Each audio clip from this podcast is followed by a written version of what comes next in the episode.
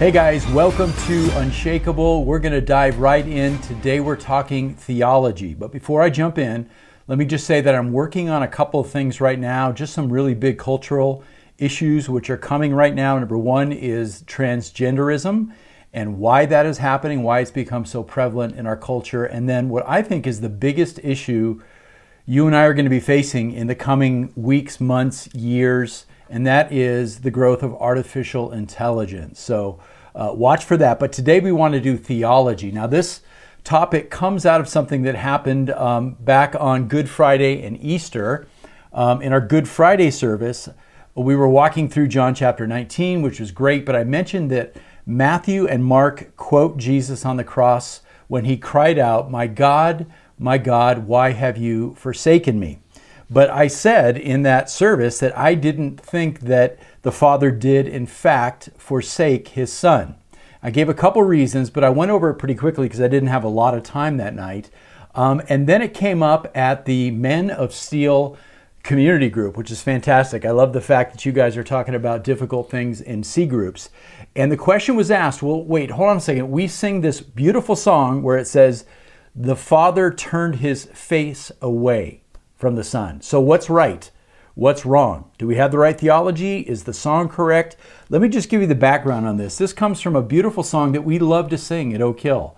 It's called How Deep the Father's Love. And I know it sounds like sort of like an older song, but it's actually a newer hymn.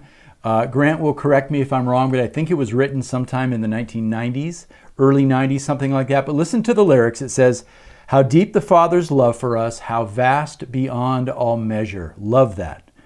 That he would give his only Son to make a wretch his treasure. Beautiful, beautiful lyric. Here's where it gets interesting though.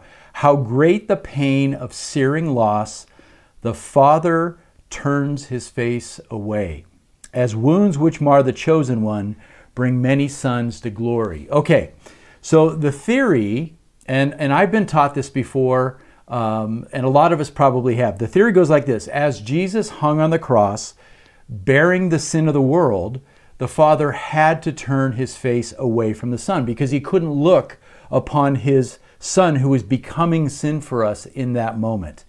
So there had to be a separation, the theory goes, between the Father and the Son in that moment. And so that's why Jesus cried out. He felt that separation, you know, my God, why have you forsaken me? Now, the word forsake is a serious word. It means to renounce or abandon something. To renounce, in this case, renounce or abandon someone. So the theory goes the Father had no choice but to renounce the Son or abandon the Son while he was on the cross in those 3 hours bearing the sins of the world. Now, here's a handful of reasons why I don't think that's correct and why we should tweak our thinking on this. Number one, remember the cross was the Father's plan to begin with. Okay, Isaiah 53:10 says very clearly, Yahweh was pleased to crush him. So the idea that it was the Father's plan that he would bring that about sovereignly and then turn his back on the Son, turn away from him and abandon him, to me does not reflect God's character. But more importantly, this is really important, the Father was never more pleased with the Son than in that moment at the cross. So why would he turn away from his Son? The cross was Jesus' ultimate act of obedience. We get this out of Philippians 2, right? In Philippians 2, it says that the Son gave up his life, and for this reason, quote, God highly exalted him and bestowed on him the name which is above every name. So the Lord was pleased with the Son in the moment. Ephesians 5:2, it says that Christ giving himself up for us is called an offering and a sacrifice to God. Listen, a fragrant aroma. So why would God turn away from such a fragrant aroma? Third thing, and I mentioned this at Good Friday, the triune nature of the God cannot be separated. You cannot have it. Father, Son, and Spirit share one infinite, undivided, eternal nature. There can never be a break in the Trinity. There can never be a separation between the persons, right? So they can't turn on each other. They can't turn away from each other. Think about this for a second. If the Father and Son were separated even for a millisecond, let alone 3 hours, God would cease to be God because you'd have a break in the triune nature of God. And so, as far as I can tell, all things would fall apart.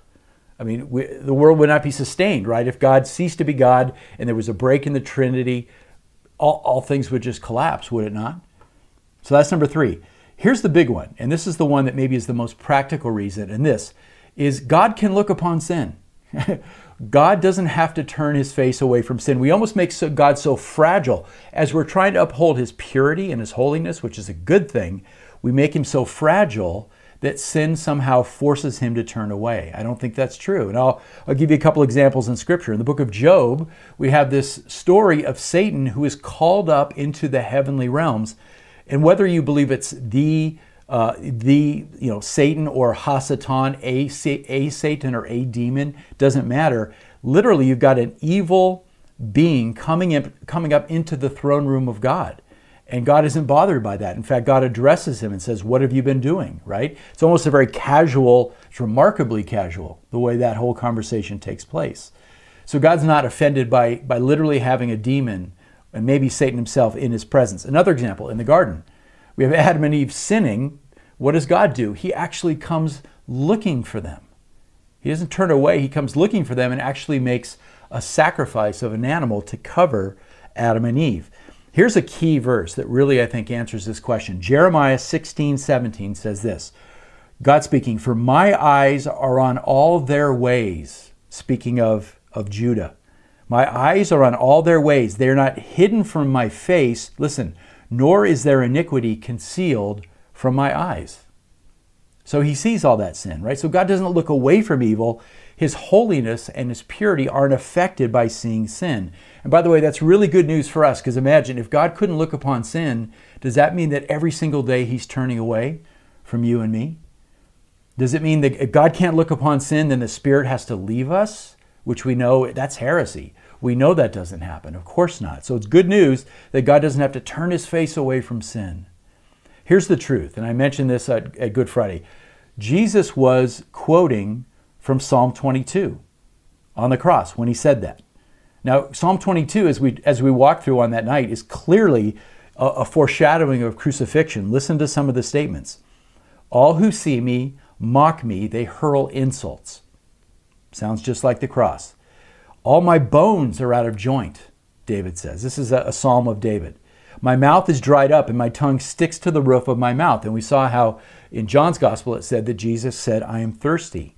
They pierce my hands and feet. Can't get more obvious than that. And then they divide my clothes among them and cast lots for my garments. So that's David crying out in distress in Psalm 22, which clearly foreshadows the crucifixion. So when Jesus has multiple references to Psalm 22 while he's hanging on the cross, he's making a connection between himself and the Davidic king, right? That he's Israel's Messiah.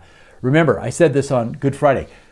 Jesus always referred, when speaking to his Father, always called him Father, never called him God. Now, sometimes he refers to the Father as God when he's talking to other human beings, but he always addresses God the Father as Father. And that's here in this passage, he says, my God, why have you forsaken me? That is not how Jesus addresses his Father. In fact, two other times on the cross, what does he say? Father, forgive them, for they know not what they're doing. And at the end of his life, he says, Father, into your hands I commit my spirit. So the fact that he says, my God, why have you forsaken me? Quoting specifically and exactly as David does in Psalm 22:1, it tells you everything, right? Jesus, for all those in that moment who have ears to hear, he's teaching from the cross. He's prophesying. He's revealing himself again and again as Israel's Messiah right to the end. So that's really important. Last thing I'll just say is the Scriptures don't explicitly tell us that the Father somehow abandoned the Son on the cross. So we should be really cautious before we try to draw that implication out of the text. In fact, let me just go a step further. Psalm 22 says the opposite. David feels forsaken at the opening of the chapter. There's no question about that. In that first verse, why have you forsaken me, Lord? He goes on to say, basically, where is my help?